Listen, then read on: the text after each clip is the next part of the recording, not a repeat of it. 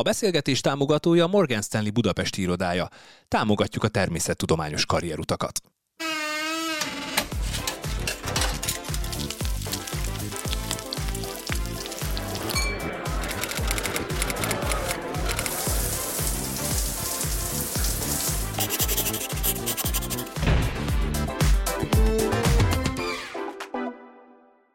Fizika, kémia, biológia, földrajz, matek. Tantárgyak, amelyek messze nem örvendenek akkora népszerűségnek a diákok körében, mint amennyire amúgy érdekesek és fontosak a mindennapi életben való boldoguláshoz. Arról már nem is beszélve, hogy alapozást jelentenek egy sor szakmához. A jövő potenciális orvosai, mérnökei, vegyészei, atomtudósai ülnek a padokban. Vajon mi az oka annak, hogy hagyományosan ezek a retteget órák az iskolában? Hol veszítjük el a gyerekek természetes kíváncsiságát, kísérletező kedvét? És hol veszítjük el a tanárokat? Miközben általános jelenség a tanárhiány a magyar közoktatásban, a természettudományos szaktanárok számának fogyatkozása az egyik legagasztóbb jelenség. Miért van ezeken a területeken a legnagyobb tanárhiány?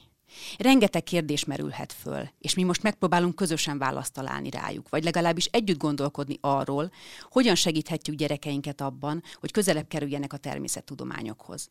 És miként győzhetjük meg a tehetséges tanulókat, hogy van helyük a pályán, ne adják fel az álmaikat. Ez itt a VMM Mindent Bele podcastja, amely ezúttal a Morgan Stanley támogatását élvezi. Én Kuruc Adrien vagyok, a VMM magazin munkatársa, és szeretném bemutatni a vendégeinket dr. Fekete Andra orvoskutatót, Nádori Gergőt, aki természettudományokat oktat egy középiskolában, és Mátyás Kollár Gabriellát, a Morgan Stanley Budapesti Informatikai Divíziójának operációs igazgatóját. Azt hiszem, hogy rögtön egy privát szállal indítanék, ez pedig az, hogy titeket kiinspirált abban, hogy ne legyenek számotokra a természettudományos tárgyak, mumus tárgyak. Azt hiszem, mert ezt tekinthetjük egy mondjuk egy villámkérdésnek, és mehetünk körbe is, bármelyik ötök kezdheti, aki szívesen megszólalna ebben a témában. Szólít csak! Akkor Gabi, te ülsz hozzám a legközelebb itt a jobbomon. Neked, ha jól tudom, te speciális középiskolába jártál, tehát már eleve nem tudom, hogy így választottál-e Abszolút. szakterületet. Én 11 éves koromban kezdtem el programozni, és nagyon tetszett ez a világ, mert hogy egy ilyen logikus gondolkodásmód és jól felépített, struktúrált gondolatokat kellett hozzá összerakni. Úgyhogy én utána már középiskolába is számítástechnikai folyamat tervező képesítést szereztem, és ott középiskolában ez már az én döntésem volt, hogy ilyen területen szeretnék tovább tanulni. Hagyjuk egy picit vissza. Hogyan kezdtél el 11 évesen programozással foglalkozni? Kimutatta ezt az irányt neked? Egyáltalán hogy jött meg a kedved ehhez? Akkoriban kezdtek el ilyen kiadványokat ö, megjelentetni a programozással kapcsolatban, és ö, kipróbáltam, működött, logikus volt, jól sikerült összerakni a programkódokat, és ez nagyon inspiráló volt, hogy mindennek van eleje, vége, minden gondolatmenetet le kell zárni, tehát hogy ez a Tehát akkor nem egy családi tetszett. minta, vagy tanár, aki a, nem tudom, felhívta a figyelmedet erre a területre, nem ez történt, hanem egy saját érdeklődés, ha jól értem? Inkább az, tehát akkoriban még nem volt annyira elterjedt ez a tanítás, és emiatt ez egy nagyon speciális iskola volt, tehát számítástechnikai specializációjú. Kicsit ugrunk tovább, és aztán majd még, még visszatér, visszatérünk erre a, erre a ö, oktatásra, amiben te részt vettél, nagyon izgalmas. Andi, nálad hogy volt ez?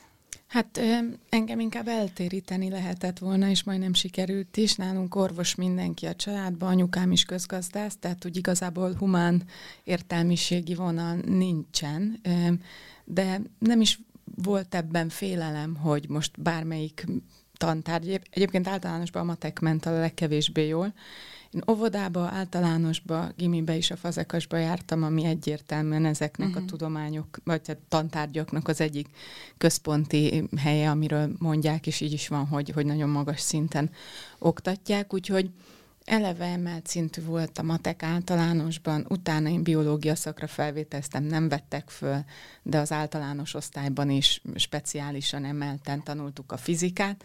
Úgyhogy mondjuk nekem az, hogy ezek rettenetesek, ez nem ö, fel sem merült. Uh-huh. Ö, nagyon jó volt azonban a, az irodalom meg a történelem oktatás, és akkor ennek e, emiatt majdnem inkább máshova mentem. De ott ilyen szempontból én nem vagyok talán jó példa, nem volt mumustárgy, mert az akkor bár, bár kerületi iskola volt, amikor én oda kerültem, tehát simán körzetesként lehetett mm. bekerülni, valahogy különösen gimnáziumra, akik ezeket nem szerették, vagy nagyon féltek tőle, azok nem ebbe a, nem ebbe a, a közegbe akartak kerülni, úgyhogy majd remélem, hogy más, más kérdés kapcsán a saját motivációm jobban elő, előkerül. Ebben nem volt ilyen. Esetedben sem volt olyan tanár, mondjuk, aki ezeken a területeken olyan példát mutatott, vagy annyira nem tudom, csodáltat, hogy, vagy, any, vagy olyan, olyan szakmai kvalitásai voltak, amitől számodra vonzóvá tette a pályát? Pont, pont azért is mondtam, mert nem ezen a területen, nem ezen a területen volt, tehát, tehát az, hogy aha. egy tanár kvalitása mennyire uh-huh. meghatározó tud lenni, azt én pont a másik két tantárgy Igen. kapcsán éreztem. Itt nem volt, volt egy fizika tanár, akitől rettegtünk, aki kockával dobott, és akkor úgy sorsolta, és ő még meg a fiamat is tanította egy fél évig, és ugyanezt csinálja. De nem, nem az ő példájuk, hanem, hanem másoké. Ott éreztem ezt, hogy, hogy személyes inspiráció mennyire nagy hatású tud lenni. Gergő, nálad hogy volt? Hát én azt hiszem, hogy a Gerald Darrelt lehet felelősíteni. Ugye én biológusként végeztem alapvetően, és a biológia kezdett el kicsi koromtól érdekelni, ezek miatt. És aztán nem is annyira az iskola volt, ami, ami ebben sokat jelentett, hanem a Magyar Madártani Egyesületnek volt egy Madarász Suli nevű ilyen szakköre, és aztán én ott, ott, ott mélyedtem el jobban a biológiában, vagy ott, ott került ez hozzám még közelebb, és az valahogy ilyen egyértelmű volt, hogy akkor én ezt szeretném csinálni. Például aztán már az egyetemen jöttem rá, hogy ehhez sokkal több matekot kéne tanulni, mint amit addig tettem, és hogy, hogy azt akkor be kell pótolni. De így egy ilyen gyerekkori lelkesedés tartott ki máig. Köszönöm szépen, még azt szeretném, azt szeretném mindenképpen ebben a privát, privát nem tudom, témakörben megkérdezni, hogy a gyerekeitek esetében mi a helyzet. Láttok-e például változást, hogy mind, mindannyiótoknak vannak gyerekei, sőt, ha jól tudom, akkor jobbára fiaitok vannak, neked ikerfiaid vannak, Gabi, neked három fiad van, Andi, ugye, jól emlékszem. Gergő, neked két, három gyermeked van, ugye? Két fiam, egy lányom. Két, tehát akkor egy lány és a többi, többi fiú. Nekem egy lányom van. Hogy látjátok a változott a természettudományos oktatás ahhoz képest, mint amikor mondhatom, hogy mi, hiszen nagyjából egy generációban vagyunk, mi jártunk iskolában, vagy iskolába, vagy pedig gyakorlatilag ugyanaz szerint a modell szerint tanulnak a gyerekek, illetve az ő példájukon, hogy látjátok nekik mumus-e a természettudomány? Én elég könnyen szerintem ezt le tudom mérni, pont amit mondtam, hogy ugyanoda járnak Igen. a gyerekek, ahova én megdöbbentem a tananyagon a középiskolás nagyfiamnál, kémiából például, a tananyag mélységén gyakorlatilag az egyetemi első éves anyaggal egyező mennyiségű és, és mélységű szak, szaktudást igénylő anyagot hall egy társadalomtudományi osztályban, tehát úgy, mm-hmm. hogy ő történelem szakos osztályba jár. Azt gondolom, hogy, a, hogy az anyag mérete nőtt, a számonkérés mintája azt szerintem tanárfüggő, és hát itt majd a, különösen Gergő talán jobban el tudja mondani, hogy ahol ő tanított, milyen típusú, nálunk elég konzervatív ilyen értelemben a, a számonkérés is, meg egyáltalán az óráknak a felépítése. Ugyanakkor azért azt látom, hogy próbálnak különböző informatikai appokat, segédanyagokat behozni, talán egy picit át is vezet mm, a, a beszélgetés többi részébe az, hogy, hogy én azon gondolkozom néha elnézve azokat, amiket tanulnak akár bioszból, akár kémiából, hogy engem érdekelne, tehát ahhoz, amit én ma csinálok, a minden nap kutatóként, a mai problémákkal foglalkozó kutatóként, ahhoz kell-e ez tényleg, ez kell-e elsősorban, ez kell-e ilyen mélységben, szerintem ez egy fontos kérdés. Én szoktam kutatók éjszakáján ilyen középiskolai tehetséggondozó programba előadásokat tartani. Pont azt próbálom előhozni, hogy miért temerenes oltást csinálunk, és azt is meg tudod érteni kilencedikes diákként. Nem biztos, hogy a két szikűek a legfontosabb. Tehát, hogy nem ezt kérdezted, de nem tudok nem erre e, válaszolni, vagy nem ezt behozni. Nagyon jó, hogy behoztad, ezt én is hoztam volna, és a Gergő akkorát sóhajtott, hogy én rögtön meg kell kérdezzem tőle, hogy miért sóhajtottál ekkorát. És... Gergő demonstrál a kétszikűek mellett. Szoktam, meg a kovalens kötés szokott ez lenni, ami mindig előjön, hogy azt minek kell tanulni. Az és erre te mit mondasz? Kötés. Egyébként mondjuk azért el, hogy te, te biológia szakon végeztél, de abban az középiskolában az alternatív közgazdasági gimnáziumról beszélünk, nálatok pont ö, úgy van, hogy a természettudomány tárgyat oktattok, és azon belül van a többi, tehát nincs elkülönülve Az fizika, első négy évben van ez első így. négy évben. Tehát hetediktől tizedikig tanulnak így a diákok, és az utolsó két évben, 12-13-ban, akkor pedig már csak azok választanak természettudományos tárgyakat, akik ez iránt érdeklődnek, ilyen irányba akarnak tovább tanulni, és ők már fizikát, kémiát, biológiát, esetleg földrajzot tanulnak, tehát hogy az érettségi felkészítés az már a klasszikus tantárgyi keretekben folyik, de valóban az alapozó szakaszban ott, ott egy komplex természettudományt tanítunk. Tehát akkor te tartasz biológia órán kívül más természettudományos, hagyományosan természettudományos tárgyak közé sorolt, nem tudom, fizikát, kémiát, földrajzot? Nem. nem. Én természettudományokat tanítok, uh-huh. és, és az a célom, hogy a diákoknak a természettudományos gondolkodása fejlődjön, uh-huh. és ehhez természetesen kell egy csomó mindent tanítanom, ami mondjuk klasszikusan azt lehetne mondani, hogy egy fizika tanárnak a szakterülete, tehát Newton törvényeket például kell tanítanom, de azt én azért tanítom, mert a mozgás jelenségét szeretném, hogyha körüljárnánk, kezdve a Newton törvényektől az emberi csontváz felépítéséig, és megnézni, hogy akkor abban hogyan érvényesülnek akár a Newton törvények. Ha jól tudom, egyébként Nyugat-Európában ez egy bevett gyakorlat már, hogy természettudományt oktatnak, tehát hogy science tárgyon belül nem különítik el a tárgyakat, és így, így, így talán vonzóbbá téve, meg, megőrizve azt a lehetőséget, hogy nem, ne ilyen elkülönült szigetekként kezeljünk bizonyos tudományokat, hanem lássuk, hogy ez az egész az életről szól, és a körülöttünk lévő világról. És ugyanakkor ide még egy gondolatot hagy fűzzek be, hogy ha jól tudom, akkor ez például lehet egy megoldás arra, amire majd később még bővebben ki fogunk térni, hogy esetleg mondjuk a, például nagyon nagy problémát jelent a kémia tanárok hiánya, és próbálják, vagy lehetséges variációja lehet a, a megoldásoknak az, hogy más területen végzett tanárok is taníthassanak kémiát, tehát nem maradjanak tanár nélkül a gyerekek. De még most igazából elvettem tőled a szót, és nagyon-nagyon érdekelne, hogy mit mondasz arra, amit az Andi fölvetett, hogy túl sok-e a tananyag, amit el kell sajátítani. És itt egy, egyben kapcsolódunk is valóban a következő téma körünkhöz, hogy hol veszik el az érdeklődés, hol veszük el a gyerekeket.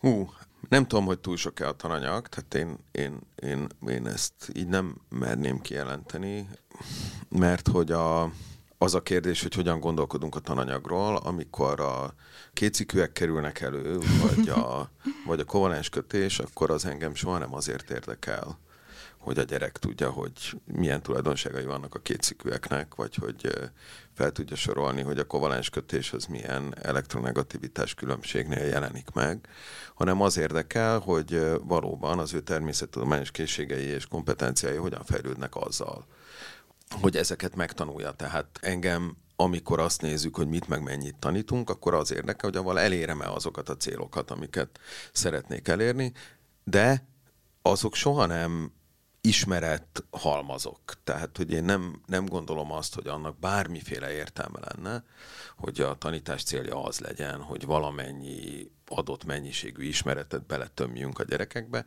mert hogy ezekre mi magunk sem emlékszünk már. Tehát én, én azt megszoktam kérdezni egyébként, amikor ilyen képzéseket tartok, vagy bármi ilyesmit vagyok, emberektől, hogy ugyan meg tudnák-e mondani, hogy mi a rétegvíz pontos definíciója. És az a jó, hogy ezt hatodikban mindenkinek meg kellett tanulnia. És De bocsánat, akkor ugyanazt mondom. A földrajztanárokon kívül senki nem tudja. Tehát pont, szerintem hasonlóan Igen. ugyanazt mondjuk, Igen, hogy én nem, se érzek nem a, a kétszikűségével van a baj, hanem az, hogy a kétszikű megtanítása az kizárólag a rétiperjén keresztül zajlik, és azt tanuljuk meg, hogy rét, Pláne, remélem, hogy az, az nem egyszikű. egyszikű, tudtam, hogy egyszikű, mert rendesen jártam, és akkor a párhuzamos erezete meg a minden. Tehát mit tudom én, de hogy az egyszikű rétiperje, hogy, hogy pont ez, amit te mondasz, a Newton törvény, úgy tanítani meg a kovalens kötést, most láttam egy eszközt, és ez lehet, hogy ez lenne a cél, hogy ilyeneket fejleszünk, hogy csináltak molekulákat, különböző nitrogén, hidrogén, egyszerűen nem lehet úgy összetenni őket, hogy ne közele, közel kerüljenek egymáshoz, ha kézzel összerakod, és akkor rögtön megérti az ember, hogy a kettős kötés miért erősebb, vagy hogyan változik, mint hogyha egyszer mutatod meg a gyereknek, és megérti, hogy ez miért így stabil ez a molekula, úgy meg miért nem stabil, és egyáltalán mi az értelme annak, hogy stabil. Szóval igazából nem a mennyiséggel van a baj, hanem kontextusba helyezéssel, és az mRNS oltást is nem azért hoztam, mert hogy mostantól holnap mindenki fejlesz-e, és akkor jövőre, hanem az, hogy az, amit te tanulsz ezzel, hogy a vírus mit csinál, hogy az ezért érdekes, mert meg fogod érteni azt, amiről minden nap beszélnek a tévében, hogy mi ebben a nagyszerű, vagy ugye mindenki a saját szemétdombján kapirgál, ezért hozom ezt az oltást, de hogy, hogy nem úgy, nem úgy mennyiségében sok, hanem az egész, ahogy Igen, lehet, hogy inkább a módjával van, van itt kérdés, mert hogy a gyerekek alapvetően szerintem kíváncsiak, tehát szeretnék megérteni a világot, szeretnék tudni, hogy mitől, hogyan működnek a dolgok, és hogyha ez, ez a kíváncsiság, ez megmarad bennük, az, az lehet egy nagyon jó dolog, és attól még szükség van ezekre az alapozó tárgyakra, meg az alaptudásra, meg a matematikára is, ami mondjuk elég könnyen tűnhet ridegnek, de ha már a gyerek azt tanulja meg vele, hogy mire tudja használni, akkor az már sokkal inkább egy ilyen képességkészség. Meg beszéltünk ugye a fiúkról, hogy én nem látok abban különbséget sem, és, és nagyon sokszor sajnos a szülőknek is, talán az iskolának is abban van szerepe, hogy nagyon gyakran a lányokat lebeszélik ezekről a tudományos területekről, mert hogy mintha kevésbé lenne hozzá készségük, ami abszolút nem igaz, tehát ugyanúgy bennük van az érdeklődés, csak hát folyamatos olyan hatások érik őket, amitől aztán azt gondolják, hogy ez mégsem nekik való. Gergő, máshogy kell tanítani a lányokat, meg a fiúkat? Nem, szerintem nem kell máshogy Érzel? tanítani a lányokat. Csak, meg a fiúkat. megmondom őszintén, Ez hogy- ilyen végtelenül benne van a, a gondolkodásunkban. Most az jutott eszembe a tavaly érettségizett diákjaim között. Volt egy, aki emelt szintű matematikából 99%-os eredményt ért el, egyetlen egy pontot vesztett a 150-ből, egy kerekítési hiba miatt, tehát hogy két jegyre kerekített, nem háromra, és az érettségi bizonyítvány osztáskor az érettségi elnök, aki egy kedves tanárnő volt, aki jött, ő ki is emelte, és azt mondta, hogy ez egy megdöbbentően hihetetlen nagy eredmény, főleg ahhoz képest, hogy lány. Jézusom. Na igen, ez, ez borzasztó, Ez amikor ez minden. így jön elő, úgyhogy... Ö, és ez, Megmondom, ez, miért ezt ő egyébként pozitívumként. Igen, Igen. tehát, hogy ő, ő az, tényleg ezt gondolta, és az a baj, hogy ha, ha így állunk hozzá, akkor ez egy ilyen önbeteljesítő jóslattá válik. Hogyha azt gondoljuk, hogy a lányokat máshogy kell tanítani, mint a fiúkat, akkor ez egy... Illetve szerintem a lányokat jobban kell abban támogatni, hogy az a sok eltérítő gondolat után mégis visszataláljanak. Erre akartam én is célozni, hogy talán egy kicsit jobban kell őket ilyen módon inspirálni, meg hoztam egy, egy, egy kutatásból idéznék, ez azt hiszem egy tavalyi, és írtunk egy, ebben a témakörben egy, egy cikket, és azt hiszem, hogy igen, az egyik megszólaló mondja, ezt felolvasom, a fiúk sokkal inkább kockázatkedvelők és versengők, ezt hozta ki a kutatás, a lányok pedig az együttműködés alapú oktatást részesítik előnybe, jobban érdekli őket az, hogyan tudnak empatikusan közelíteni másokhoz. Vannak tehát olyan adottságok, amiket az oktatás során jó lenne figyelembe venni, kompenzálni. Te tapasztalsz bármi ilyet az oktatás során? Ezt a, ez a kutatásból volt egy idézet, nem tudom, meg tudod ezt erősíteni a személyes tapasztalatod alapján. Én nem. Nem. Tehát, hogy én azt tudom mondani, hogy eh, az valóban igaz, tehát olyat, olyat tudok mondani, hogy a fizika jellemzően azért jobban szokta a fiúkat énekelni, és akkor a bi- biológia meg inkább a lányokat valamivel, hogy eh, ugye én többek között egy robotika eh, csapatot is vezetek ott a suliban nálunk, és ott a valóban van az, hogy a fiúkat egy kicsit jobban leköti az, hogy most milyen fogaskerék áttéteket csinálnak, és a lányokat meg a kódolás része az jobban fogja izgatni valamivel, és azt is tudom, hogy vannak arra is ilyen kísérletek, hogy már csimpánz gyerekek közül is a fiúk jobban szeretik a dolgokat összerakosgatni, és a lány csimpánz gyerekek meg a csimpánz babával játszani. Tehát, hogy biztos, hogy ennek van valami ilyesmi háttere, de ez az egész természettudományokról szerintem semmit nem mond el. Mm-hmm mert a, hát az a, az életnek minden területén ott van. Tehát igazából a kérdés csak az, hogy mi mit gondolunk a természettudományokról, és mi hogyan prezentáljuk ezt. É, mi azt mondjuk, ja, hogy a, hogy a természettudományok az csak a, nem tudom, fogaskerekek összerakását jelenti, akkor lehet, hogy, hogy, hogy, hogy a fiúk fogja ez jobban izgatni, de hogyha megmutatjuk, hogy az mi mindent jelent, ugye én nagyon nagy hangsúlyt helyezek arra, hogy a diákok például úgy csináljanak olyan dolgokat csinálnak, mint hogyha kutatnának. És ma azt ugye mindenki tudja, hogy egy kutató soha nem dolgozik egyedül. Na ezt akartam mm. pont itt, ez, most bocs, hogy félbe is ma szakítottak majdnem, hogy pont, hogy használni lehetne ezt. Tehát, hogy így, ahogy a Gergő mondta, arról szól egy jól működő kutatócsoport, hogy van olyan, aki a fogaskerékbe jó, de hiába rakja össze, ha annak nem lesz egy olyan dizájnja, és már nem is természettudomány, nem tanuljon meg együtt dolgozni azzal, amely, aki megtervezi hozzá azt a legjobb formatervezést, tervezést, amivel ez sikeressé tehető. Tehát még ha így is van, és van, ne is vegyük azt, hogy nemek közötti különbség, hanem egyének közötti erősségek, kevésbé erősség, vagy szóval más típusú készségek, tan- arra tanítsuk meg, hogy hogy dolgozunk együtt csoportban, mert azért erre is, a, ha most nem is ennek a beszélgetésnek a keretében, de szerintem tök sok kutatás van, hogy aztán a jövőben, aki nem tud kooperálni, és nem tud rugalmasan ö, váltani, akár gondolat tudatban is, hogy most nem a fizika van, hanem hozzuk be a matek tudásomat, vagy az irodalmit, vagy mit tudom én, ott vége. Úgyhogy inkább pont erre használnám azt, hogy, hogyha ha akár lány, akár fiú, de így, ahogy itt mondta a Gergő is, tessék megtanulni, hogy hogyan használjunk együtt valaminek a kifejlesztésére. És hát azt még hozzáteszem, hogy az elmúlt pár évben nekem két diákom is volt, aki nyert a kutatódiákok országos versenyén, mind a ketten lányok voltak. Tehát, hogy igen, és ez kell az, hogy, hogy tudják össz, azokat a különböző területeket összesíteni és összehozni, hogy ne csak a matematikai tudás, a fizika, biológia, hanem ahhoz legyen az a kommunikációs képesség, amivel átadja azt a tudást, amivel egymás között megosztják. Tehát szerintem ezeket a különböző típusú készségeket nagyon is össze kell hozni. Nekünk is van erre egy programunk, a Smarties, amelyikben 16 év körüli lányoknak, tehát ott kifejezetten ez egy lányoknak szóló program, de a tudományos területek felé orientáljuk őket, és ennek az egyik része az az, hogy projektekben összerakják azt a tudást, amihez kell egy kis kutatás, kell hozzá valamilyen olyan hát tudomány, mint a matematika vagy a fizika, de utána ezt elő is kell adni, és prezentálni kell, és egészen elgondolkodtató, hogy, hogy, hogy milyen komoly témákat, és mennyire komolyan prezentálva tudnak a lányok előhozni az egyéves kurzus végén.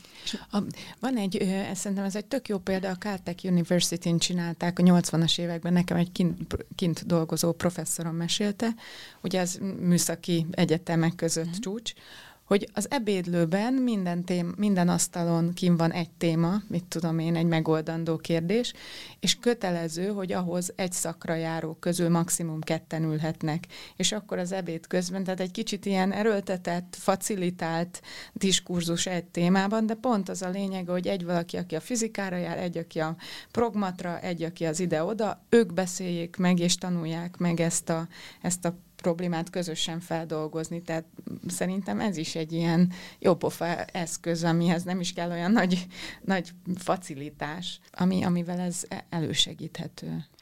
Igazából annyira lelkesített titeket hallgatni, hogy mindjárt azon gondolkodtam, hogy visszaülök valami természettudományt de tényleg most ezt nem, nem ironizálva mondom, hanem, hanem tényleg nagyon, nagyon lelkesítő, amit mondtok. Ugyanakkor az is eszembe jutott, hogy nagyon sok gyereket elveszítenek már a pedagógusok általános iskolában. Tehát most mi az egyetemről beszélünk, ahol összeülnek diskurzus 16 éves lányok, de még, ha ki, még a kisebbekről, ha beszélünk, én is emlékszem, hogy mondjuk hetedikbe kezdtünk kémiát tanulni, és én azt hiszem hetedikben elvesztem a kémia számára, vagy, vagy fordítva, mert hogy nekem egy riasztó képlet halmaz volt, amit sehova nem tudtam tenni, azt se tudtam eszik vagy isszák, csak be kellett magolni, és azt úgy írásban vissza kellett adni. És gondolom, ugyan én már nem tudom, 30 éve jártam általános iskolába, de, de lehet, hogy ez olyan nagyon sokat nem változott, ezt nem tudom.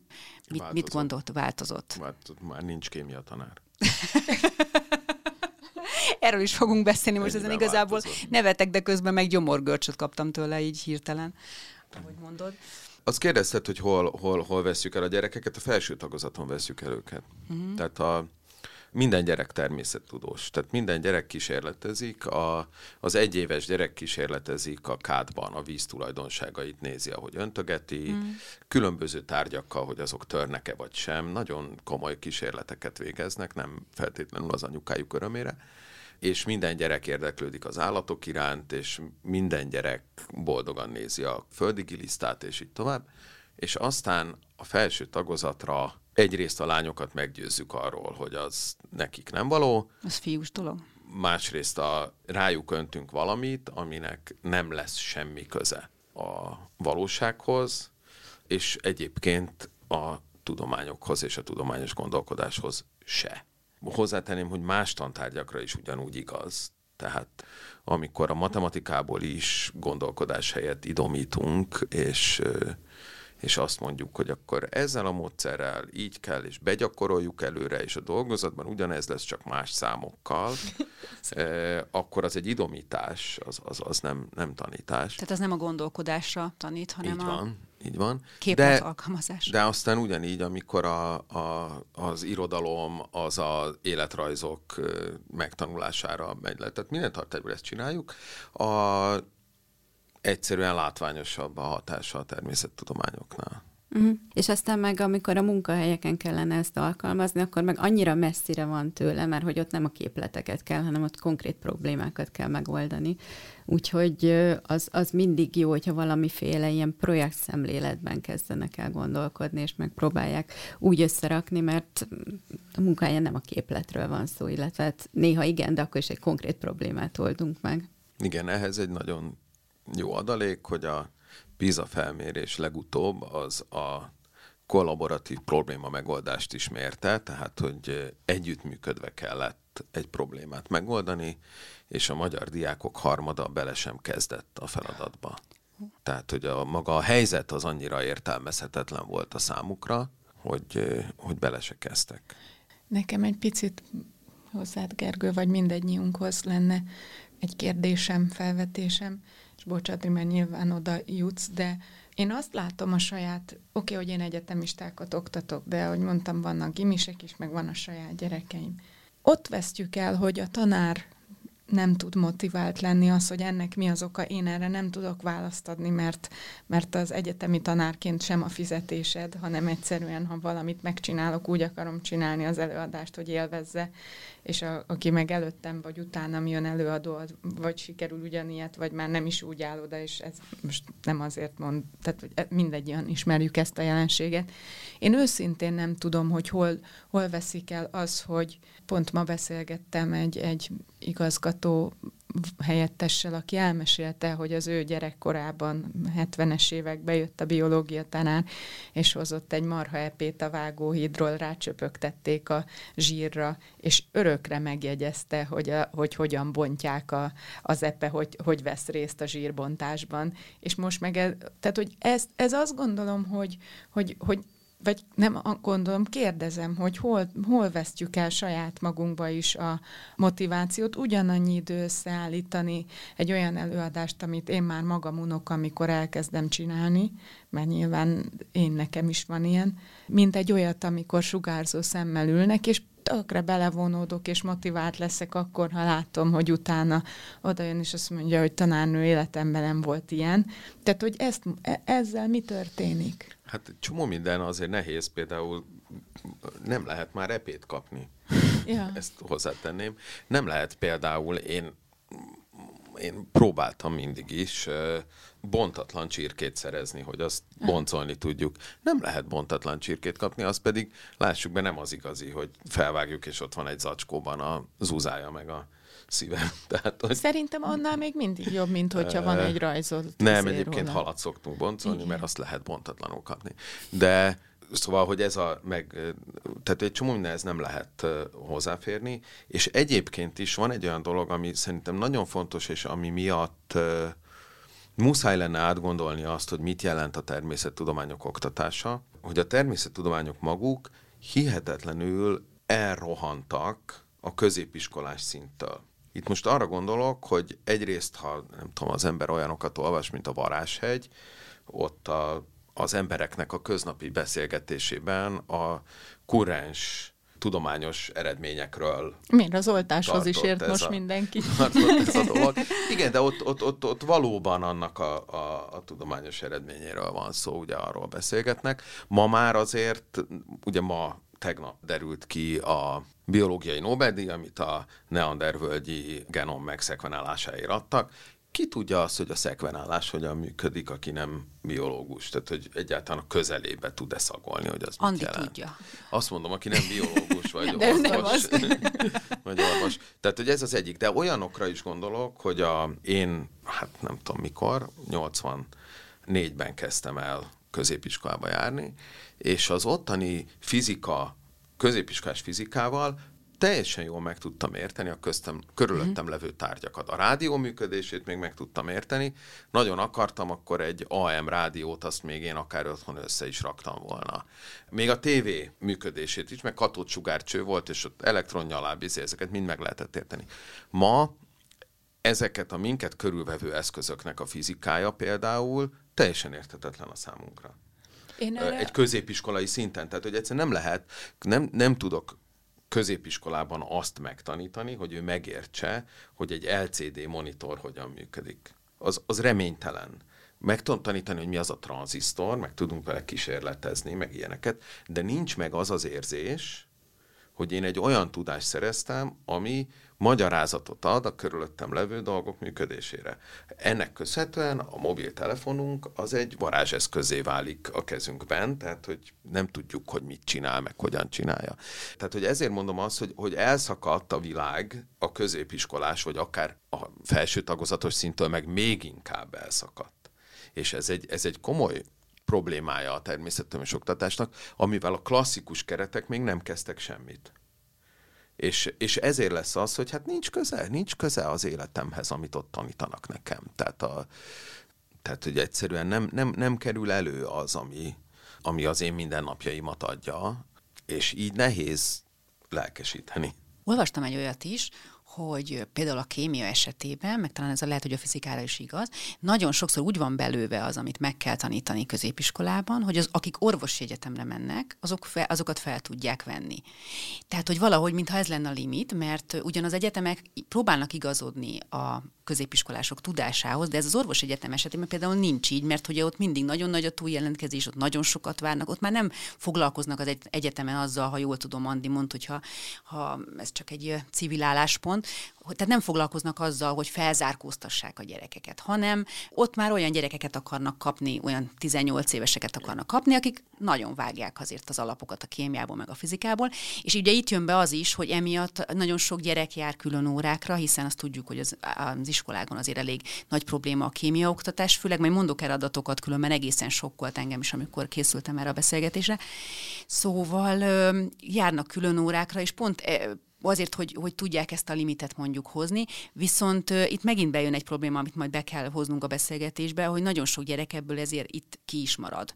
Tehát aki mondjuk nem uh, egy uh, jó nevű városi gimnáziumban tanul, ahol még esetleg a szülők azt is megengedhetik maguknak, hogy külön órára járjon a gyerek, hanem egy egészen más jellegű oktatást kapnak, ott szint, szinte esélytelen felzárkózni, és elérni azt a szintet, amivel ők természettudományos téren mondjuk be tudnak lépni a felsőoktatásba. Jól látom én ezt, vagy ti ezt másként látjátok? Két dologgal tudnék erre, erre válaszolni. Az egyik az a Gergő gondolataihoz kapcsolódik. És egyébként szerintem Descartes mondta, de lehet, hogy ezt is összekeverem az egy sziküt a két sziküre, hogy, hogy amit az a tudomány, vagy az a tudás, amit nem tudsz igazából egy közepesen hozzáértőnek elmagyarázni egy 10-15 mondatban, vagy 5 percben, ott, ott velem van a hiba. Tehát, hogy azt értem, és azzal egyet is értek, és én nem tanítok úgy, hogy nem tanítok középiskolásokat, de igazából egy első éves medikus sem tudja olyan mélységében megérteni azt, amivel én foglalkozom, hogy hogy fejlesztek transplantációs folyadékot, vagy mit tudom én, de ha itt most leülünk, el tudom mondani neked úgy tíz mondatban, hogy utána el tud legalább azt dönteni, hogy ez téged érdekele, egyáltalán akarsz ezzel még két órát foglalkozni, még két hónapot, vagy menjek ezzel úgy, ahogy van a be a laborba. Tehát, hogy én, én ebben nem, de, de a legnagyobb tisztelettel, és igazából tényleg csak visszafogottam merem mondani, hogy, hogy ez, ezt nem tudom elképzelni, hogy nem lehet megtalálni a módját, biztos, hogy sokkal nehezebb, és nem tudok mindenkit megragadni, és ide kapcsolódik, amit te kérdeztél, hogy, hogy konkrétan az orvosi nulláról kezdik. Tehát ők úgy csinálják a, a biológia oktatást, hogy, hogy nulláról kezdjük a kémiát, a, a biofizikát. Tehát előről megint? Tulajdonképpen igen, tehát megint megtanuljuk a sejtfelépítést, csak a, a mitokondriumban, amit már tanul azt hiszem a hatodikos is, de lehet, hogy csak a gimiben, nem, nem, a mitokondriumnak már az összes kis részét, az ilyen membránt, az olyan membránt, a nem tudom én milyen membránt. Tehát aki odaül nulladik naptól és figyel, az elvileg meg kell tudja érteni azt, hogy, hogy hogy megy ez. Igazából szerintem ez, amit te mondtál, hogy olyan magas szintű anyagot kérnek, ez a felvételinél a, a szkóroláshoz, vagy hogy mondjam, a mhm. felvétel szintnek a biztosításához kell. És én azt gondolom, hogy pont ez lenne a felelősség, hogy megállít, összeállítani egy olyan tananyagot, hogy ne vesszen el az átlag érdeklődésű egy adott tárgyban, tehát hogy ha másikba fordítom le, ami talán kicsit könnyebb, ne, fel, ne vesszen el senkiben az olvasás iránti élmény vagy igény, tök mindegy, hogy nem lesz irodalmár, hanem olvasson novellát, újságot, mit tudom én, ez kéne az irodalomba, és ne vesszen el a, a nem tudom, hogy kit mondjak, mondjuk, mondjuk engem is, akkor nem bántok meg vele senkit, ne, ne vesszen el bennem a, az informatiká felé az, a, az az önbizalom, meg, meg érdeklődés, hogy nem merjek leülni, kódolni, mert hogy én úgy se értem. Tehát a, olyanra kéne belőni a szintet, amit én is befogadok, ne így a meg a savat, mert kiégeti a nyelőcsövét, és ezt meg fogja érteni, és azt, hogy aztán az HCL, vagy most már nem merek semmit mondani a saját területemen, és tessék, Gergő, így kell elvenni az önbizalmát. Na, úgyhogy szerintem ez, ez lenne a lényeg, hogy hogy tudjuk belőni ugye ez a ezt hát az igen, anyagot. fordítva meg szerintem lehetőséget kell arra adni, hogy kipróbálják magukat a, a gyerekek, akármilyen korúról legyen szó, különböző dolgokban, mert akkor fognak rájönni arra, hogy mi az, ami felé jobb affinitásuk van, vagy mi az, ami jobban érdekli őket, és ahhoz meg elég sok mindenbe bele kell menni. Az előbb említetted a külön órákat is, hogy szerintem a külön órák akkor nagyon jók, hogyha valamit hozzáadnak, és nem arról szól, hogy azt, amit be kell magolni, azt ismételjük ismételjük és ismételjük újra, hanem valami akár más terület, Például az én fiaim sakkozni járnak, mert hogy ez egy olyan forma, ami a logikát tanítja, de nem egy száraz módon, hanem egy játékon keresztül, egy logikán keresztül, egy szabályrendszeren keresztül, és nagyon jól fejleszti azokat a képességeket, amiket nem lehet tudni, hogy mire fognak felhasználni, de szépen beépül, és majd, majd egyszer előkerül, amikor szükség lesz rá.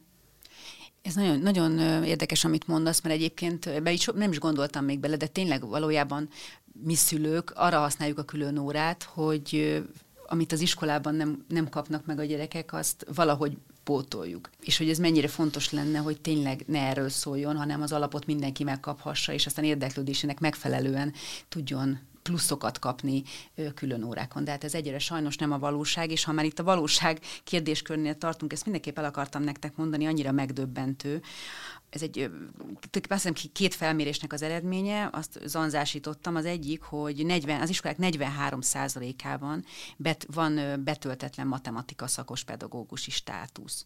Aztán csak kémia tanárból több mint 2600 hiányzik országos szinten, és még minden évben körülbelül 6-700 természettudományokra szakosodott pedagógus éri el a nyugdíjkorhatárt, tehát 6-700-an elmennek nyugdíjba.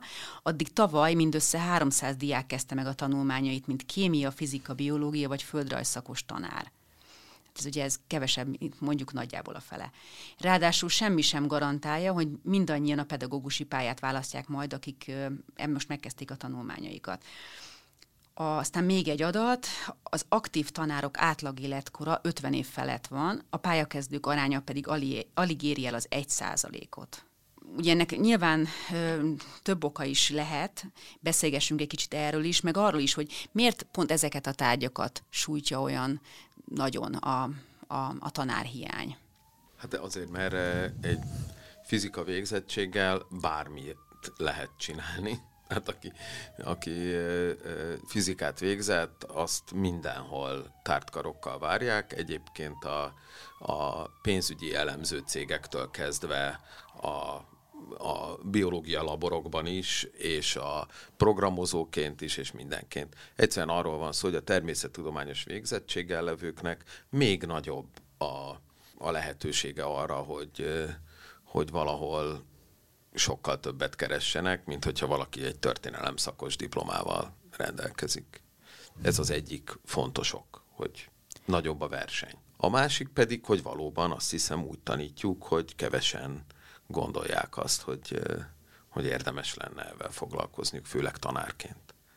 Tehát nekem nagyon sok diákom ment természettudományos pályára, jellemzően több mint a harmada az a minden végzős évfolyamnak műszaki természettudományos pályára megy, ilyen tanár egy se lett. Uh. Andi, Kicsit... te hogy látod a fiatal kutatóknál például?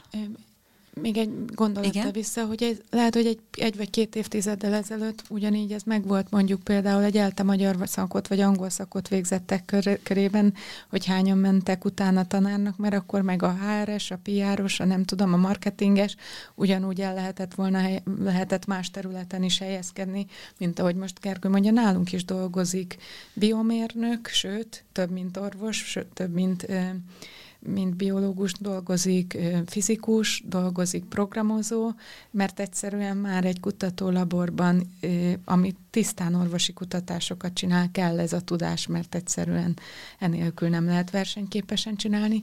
A fiatal kutatókat, hogy, hogy nálunk hogyan, vagy... Igen, tehát hogy de mit érzékelsz a fiatal kutatóknál, hiszen a kutatók is híresen nincsenek túlfizetve, akár csak a pedagógusok. Ja. Te mennyire érzed ezt az elszipkázást, hogy ez az agyelszipkázást? A, a fiatal kutatókat megtartani ma itthon, és nem Majd, is bocsánat, mondjuk, mondjuk el azért, hogy te egy, te egy vezető vagy, és, és hogy sok, sok fiatal kollégád is van, tehát jó rálátásod van erre a problémakörre. Igen, a, hát én egy 15 fős labort uh-huh. vezetek, ahol közvetlenül pályakezdők, sőt vannak, akik egyetemi ilyen posztgrad programok keretében kapcsolódnak már be. Onnantól kezdve 35-40-es korosztály, uh-huh. szenior, gyakorlatilag helyettesen míg tartó kutatókkal dolgozom együtt. A legnehezebb megtartani a PhD befejezetteket, vagy PhD végén levőket, mert, mert azért, ha valaki engem megkérdez, azt szoktam mondani, hogy ha egyetemre és külföldre megyek, az alapozó éveket én megtartanám itthon, és utána akkor, amikor egy használható tudással vagyok, akkor, akkor látom azt, hogy akkor tudnak, akkor történik ez az elszakadás. Én dolgoztam Amerikában, Németországban sok évig, és láttam, hogy, hogy mennyire más az a, az a lehetőség, ami, ami ezekre az emberekre vár, nem csak anyagilag, hanem, hanem ez, amit itt mindannyian mondunk, a motiváció, hogy értékes vagy, hogy az, amit te csinálsz, az szuper, hogy, hogy úgy beszélnek vele, mint partnerrel, nem.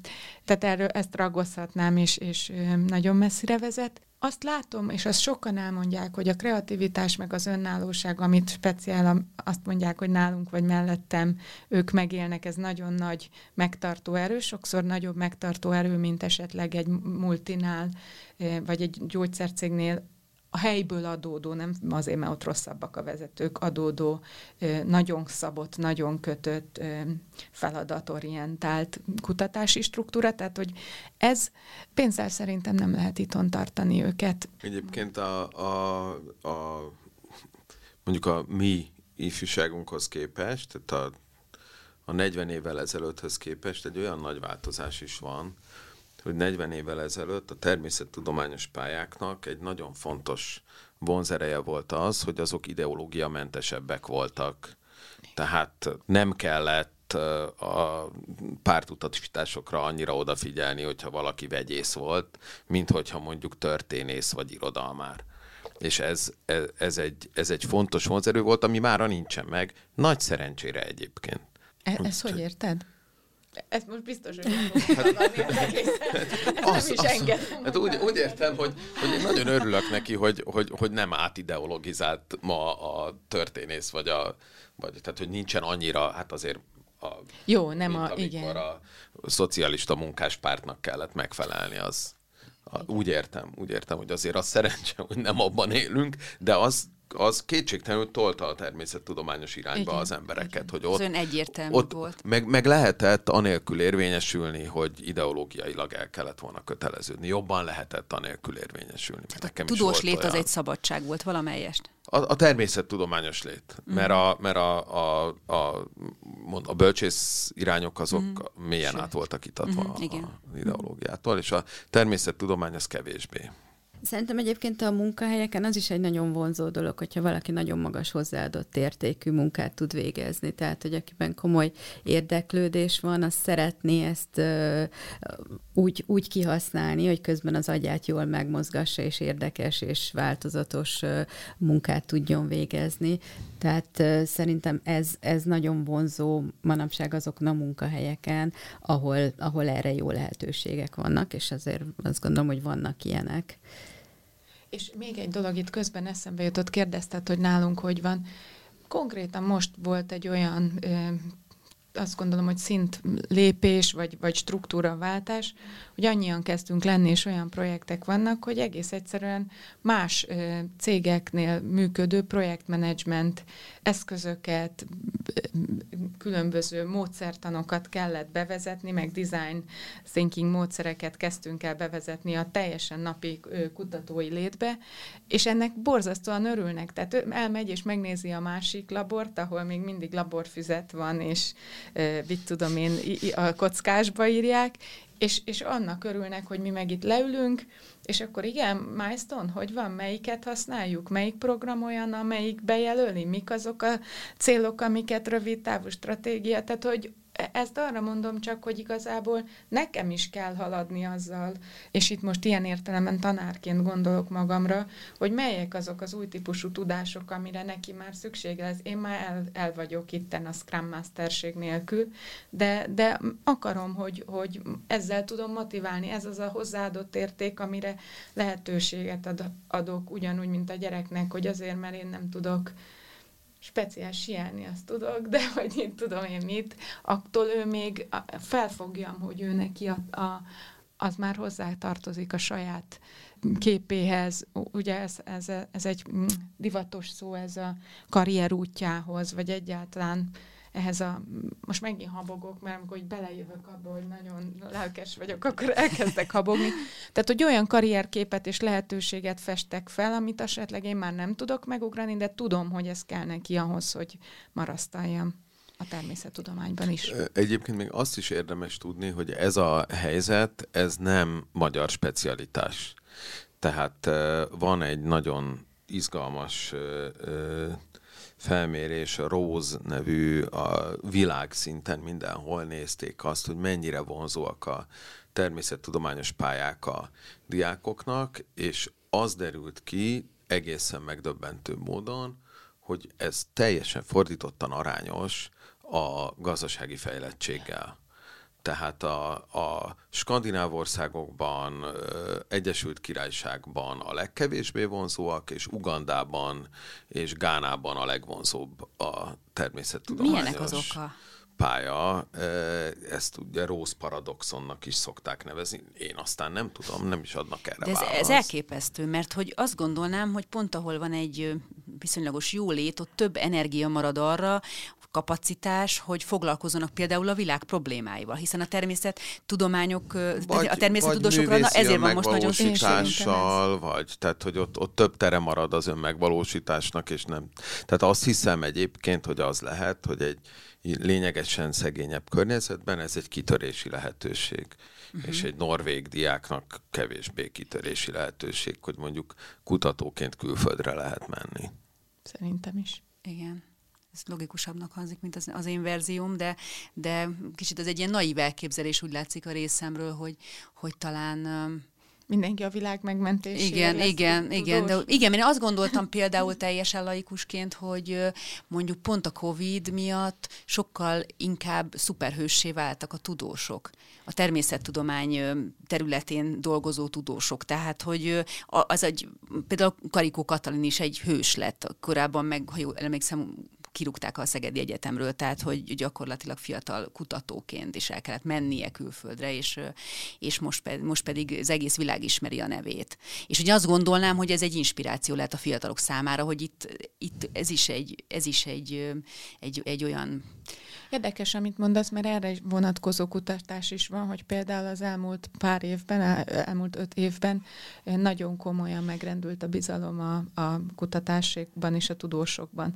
Tehát pont fordítva lett, a, mint ahogy azt gondoltuk, vagy vártuk volna, és mondjuk nekem is a személyes élményem az az, hogy inkább sokkal többször fordultak hozzám szakmai kérdéssel, és Tényleg? bíztak a véleményembe, de a, általán igen, mert annyira ezzel a, ez a Covid tényleg úgy volt, és én sokszor nyilatkoztam ennek kapcsán azt is, hogy, hogy nem értem igazából, hogy egy olyan világjárványjal, amit senki nem ismer, amivel nem nézett szembe a társadalom évtizedek óta, miért várjuk el, hogy azonnal választ tudjon adni, adni egy tudós közösség? Mi sem tudtuk nem, hogy én nem, de még Karikó Katalin is azt remélem, hogy ebben most megerősítene, hogy ő se tudta, hogy mi várható. Tehát, hogy miért vártuk el azt, és magunktól, tudósoktól, és ugyanez vonatkozik a tanára is szerintem, miért nem fogadjuk el, hogy azt mondjuk, felvállaljuk, nem tudom, hogy hogyan lesz. A legjobban próbálom megoldani, tanítani, nem tudom, de nem tudom, mert nincs meg Mégis egészen gyorsan jött a válasz, úgyhogy az, az, az egy érdekes dolog. Még amit az előbb mondtál, az alapján elgondolkodtam rajta, hogy van, van azért ez az erős kölcsönhatás, tehát hogy nem csak a, a tudományok épülnek bele az alkalmazott munkahelyi tudományokba, megfordítva, hogy mondtad, hogy már az agile módszereket Igen. is használjátok a kutatásokba, tehát hogy itt kell, hogy legyen egy ilyen egészséges kommunikáció ezek a területek között, meg valószínűleg az oktatás felé is ennek vissza kellene mennie, hogy, hogy, hogy ezek szépen egymásra épüljenek, és ne egymástól elszigetelten fejlődjenek ezek a területek, mert hogy az innovációra arra megvan a, az üzleti oldalon is abszolút az igény, tehát hogy minél gyorsabban, minél jobban előre tudjunk menni, ahhoz kellenek a tudományos eredmények, és aztán vissza is lehet forgatni, hogy amit a, az üzletben jól használnak, azt akár a tudományos területeken, meg akár az oktatásban is jól lehetne hasznosítani. Egyébként, te akartál igen mondani valamit. Igen, hogy, hogy azt hiszem erre, a, hogy, hogy miért fordultak el talán jobban a tudománytól még inkább.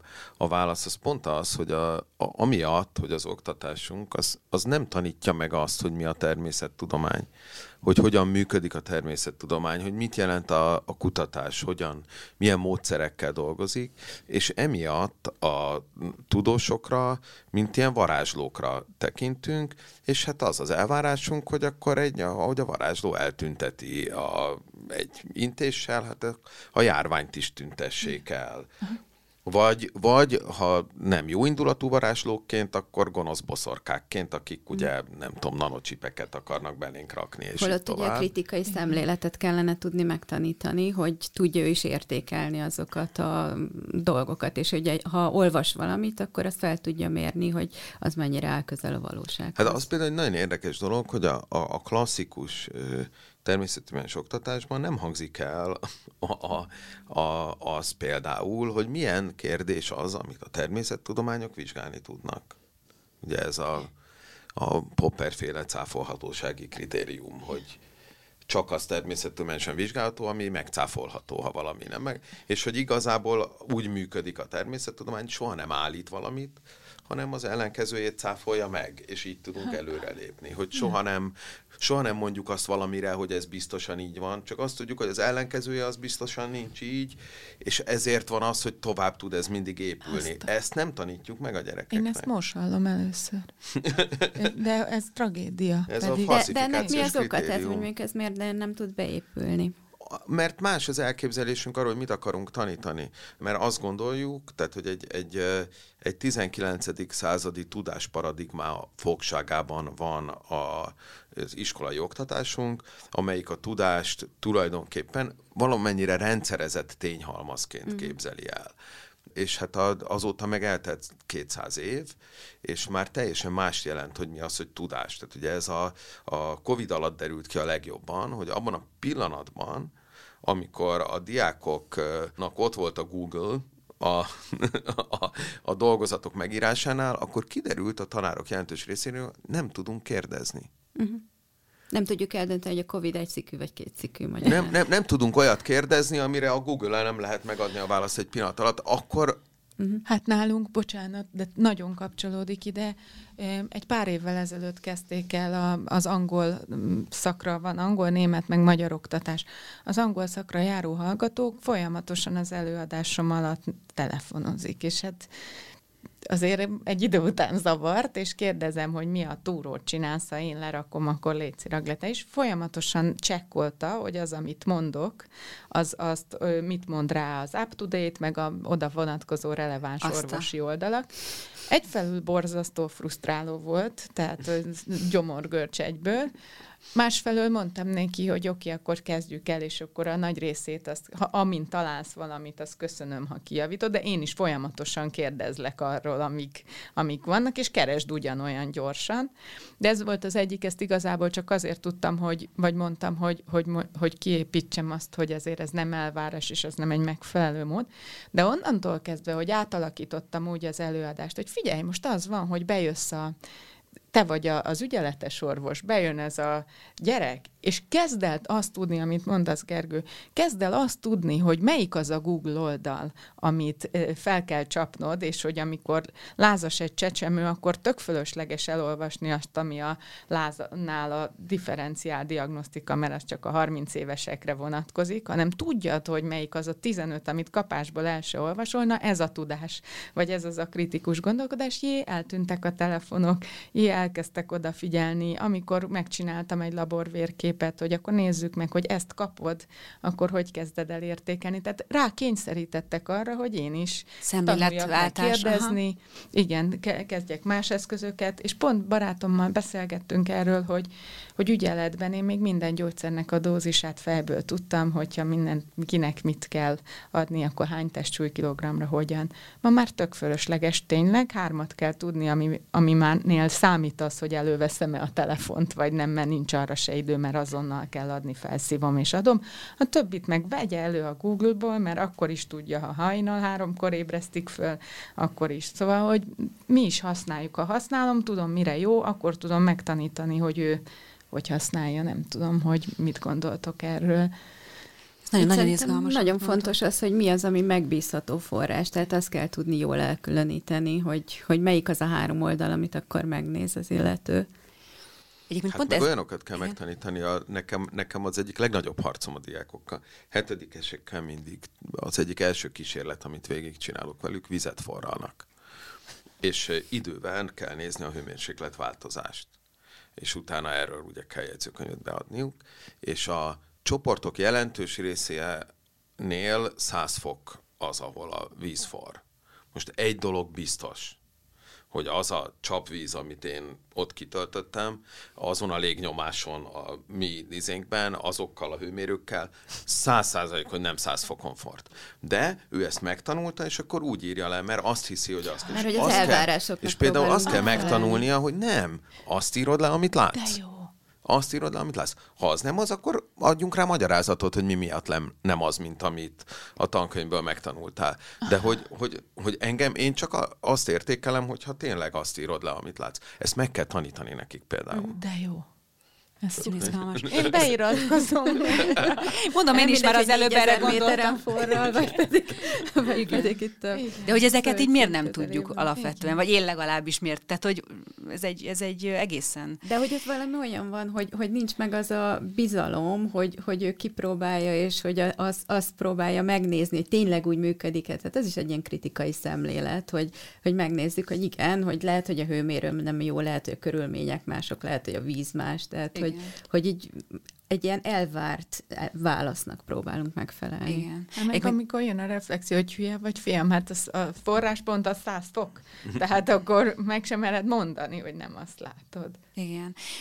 Ez át is vezet tulajdonképpen a beszélgetésünk lezárásához. Arra kérlek titeket, hogy próbáljuk meg, tudom, nem egyszerű a feladat, egy kicsit ilyen rövid, rövid tőmondatokban összeszedni, hogy mi mindennek kellene változni ahhoz, hogy megtartsuk a gyerekek érdeklődését, figyelmét, több embert, több fiatalt megnyerjünk a természettudományoknak. Tehát itt akár, amik elhangzottak abból egy kicsit ilyen, ilyen slágvortokba, hogyha ha össze tudjuk szedni. Ami az rögtön rá csatlakozva arra, ami az előbb elhangzott, tehát kell egy szemléletváltás mindenkiben, Hát meg nagyon szívesen támogatunk olyan programokat, mint az a Smarties is, hogy, hogy belemártsuk őket abba a szemléletbe, és hogy ki tudják próbálni azt projektrendszerben, matematika tanár támogatásával, első kódolással, együttműködve, tehát hogy, hogy legyen egy olyan környezet, amelyikben ki tudja próbálni magát, és mi is egyébként a kutatók éjszakáján is, lányok napján is, tehát minden ilyen részt szoktunk venni, hogy,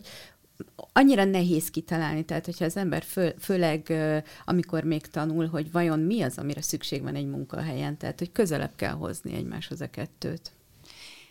Ti segítsetek nekünk egy kicsit abból, ami elhangzott, akár vagy akár új gondolatként is. Hát, Mine, ami változnia kellene. nem lenne baj, ha az iskolák megérkeznének a 21. században, tehát hogy ez mondjuk átugorhatják a 20 és, de hát ez azt jelenti, hogy, hogy, hogy nagyon megkövesedett paradigmákból kellene kilépnünk arról, hogy mit és miért tanítunk. Egyébként a, már az magában nagyon jó lenne, hogyha minden tanár azt a kérdést feltenné, hogy ezt miért is akarom megtanítani, éppen ezt az egy dolgot. Mi, és miért pont ezt akarom megtanítani. Ha a, erre tud választ adni, akkor onnantól fogva nagyon jól el lehet kezdeni gondolkodni. Meg a gyereknek a másik oldalra, hogy neki miért jó ezt megtanulni. Hát úgy értem, igen, igen, tehát, hogy a, igen. Hogy, a, hogy a gyerek szem, mert hogy, mert hogy én tényleg azt gondolom, hogy mindegyik ezek közül, a dolgok közül, amiket tanítunk, egyszikű vagy kétszikű, eszköznek kellene lennie a gondolkodásfejlesztéshez. És én, én azt gondolom, hogy nem beszéltünk erről, és, és ez egy másik beszélgetés témája is lehet nagyon sok, sok órán keresztül, de hallgatja az ember a Gergőt az ilyen kérdésekkel, és akarok részt venni egy olyan fizika órán, természettudományos komplex órán, amit ő tart. Tehát, hogy amellett azért nem mehetünk el, amit te ilyen nagyon szépen foglaltál össze, hogy a 21. században megérkezzünk, a tanár hadd érkezzen meg, a tanárnak lehessen erre pénze, lehetősége, eszköztára, támogató közössége maga mögött, akár szülői oldalról, akár a szakmai oldalról. Tehát, hogy itt most mi beszélgetünk erről, hogy mi minden kell a diákok részéről, de hát ott áll valaki, aki ezt átadja, és amíg ő neki egy millió más gondja, problémája, feladata van, addig addig lehet itten várni sok mindent, és biztos történik is minden, de hogy ez majd, ezt találják ki. Ebből a szempontból is meg kell érkeznünk a 21. századba. Meg, meg hát egyébként ezek a programok, amiket mondtál, ezek borzasztóan fontosak. Én annyira nem szeretem a tehetséggondozás kifejezést, mert az azt implikálja, hogy vannak tehetségtelen gyerekek, és vannak tehetséges gyerekek, ami szerintem nem így van.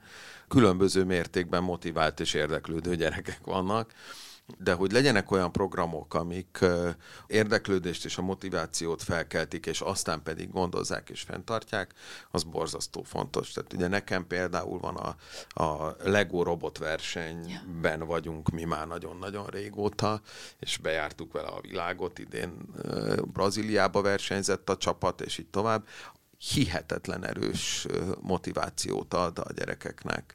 És ott nem csak robotot kell építeni, meg kódolni kell, hanem innoválni is kell, egy program, új dolgot kitalálni, azt prezentálni kell tudni. Tehát, hogy nagyon, nagyon, nagyon jó komplex programok meg versenyek, és azt látom, hogy ezek visznek előre gyerekeket, és nem csak az olyan elitiskolákból, mint az enyém, hanem a Debrecenben voltam az ottani versenyen, és ott egy olasztiszka melletti valamelyik kisfaluból jött egy csoport gyerek, akik két hete láttak először robotot, de belelkesedtek, és egy szuper jó innovációt is kitaláltak, és szóval, hogy, hogy ezeket igen, mindenhova el lehetne érdeklődésre vinni. szabható, úgyhogy és, és igen, nagyon sokakat elvesztünk, bocsánat, nagyon sokakat el, elvesztünk az úton, akik uh, egyébként maguk sem feltétlenül jönnek rá, hogy ők, ők nagyon tehetségesek lennének természettudományos területeken, mert valahogy hogy nem sem. találkoznak vele, nem kapnak biztatást, nem kapnak lehetőséget. Van egy volt tanítványom, aki ilyen oktatási konzulensként dolgozott, és elment órát tartani a Szőlő utcában a fiatalkorúak... Uh-huh. Nevelőintézete, vagy? Nem, hát az, az börtön. Börtön, aha. Börtönébe, és ilyen mikrokontroller programozást csinált, mikrobiteket programoztak, és ott az egyik gyerek azt mondta, hogy jaj, de jó, ha a telepen maradok, soha nem látok ilyen érdekeset. És mondta a börtönben a gyerek. Tehát, hogy mibe kerülne ilyeneket elvinni a telepre? És, és nekem még egy dolog eszembe jutott, megint csak a tanárokra, vagy a tanári vezetésre is gondolok, hogy ugye kutatóként is meg kell tanulnod egyszerűen ebbe bevonni akár Morgan Stanley-t, aki akár nekem több olyan saját befektető, ismerettségi körömben lévő befektető van, aki például a robotiká részvételt támogatta, mert az adott iskola nem tudta fedezni a kijutást, ha tud róla. Tehát, hogy a tanár meg, vagy az iskola legyen ott egy ember, nálunk például most már felvettek a klinikára, aki figyeli a pályázatot, aki megtalálja ezeket az embereket, aki hajlandó ezt felvállalni, fizetni, kifesti a nem tudom én milyen, vesz egy eszközt a, a rajzterembe, vesz a matek terembe egy új számítógépet, szerintem csomóan lennének, csak nem tud róla. Úgyhogy ezt, ehhez meg fel kell nőni, akár tetszik, akár nem. Én nekem kutatóként tudni kell valamekkora részét a saját ö, anyagi forrásaimnak biztosítani, mert ez egy skill, amiért én kutatásvezető vagyok. Aki iskolaigazgató, vagy tankerületfelelős, vagy nem tudom, hogy kinek kell ezt csinálni, ő próbálja, legyen az is egy feladat a sok száz között, hogy amit nem tudunk megteremteni, mert vegyük tudomásul, hogy van nem, nem lehet állami finanszírozásból, arra meg tudjam találni azokat az embereket, aki elmegy a tele telepre, és kiszedi azt a gyereket, mert magától nem fog tudni oda menni. És közben a vállalatokban pedig nagyon nagy hajlandóság van erre, mert hogy ők megkeresik a későbbi munkaerőt, keresik azt, hogy hogy tudnak együttműködni, és a kollégáknak meg az óriási motiváció, amikor ők a tudásukból vissza tudnak adni, és így tudnak segíteni másokon. Azt hiszem, akkor összefoglalásul ezt ezt el is mondhatjuk a Gergőnek ezt a mondatát, hogy érkezzünk meg a 21. századba, hiszen tulajdonképpen ez a közös nevező valamennyi dologban, amit elmondtatok. Nagyon szépen köszönöm, hogy beszélgettünk. Köszönöm, köszönöm vendégeinek, Fekete André orvoskutatónak, Nádori Gergőnek, az AKG természettudományokat oktató tanárának, és Mátyás Kollár Gabriellának, a Morgan Stanley munkatársának. Köszönöm szépen, köszönjük. hogy itt voltak. Köszönjük. Ez egy nagyon izgalmas beszélgetésben részt vettem.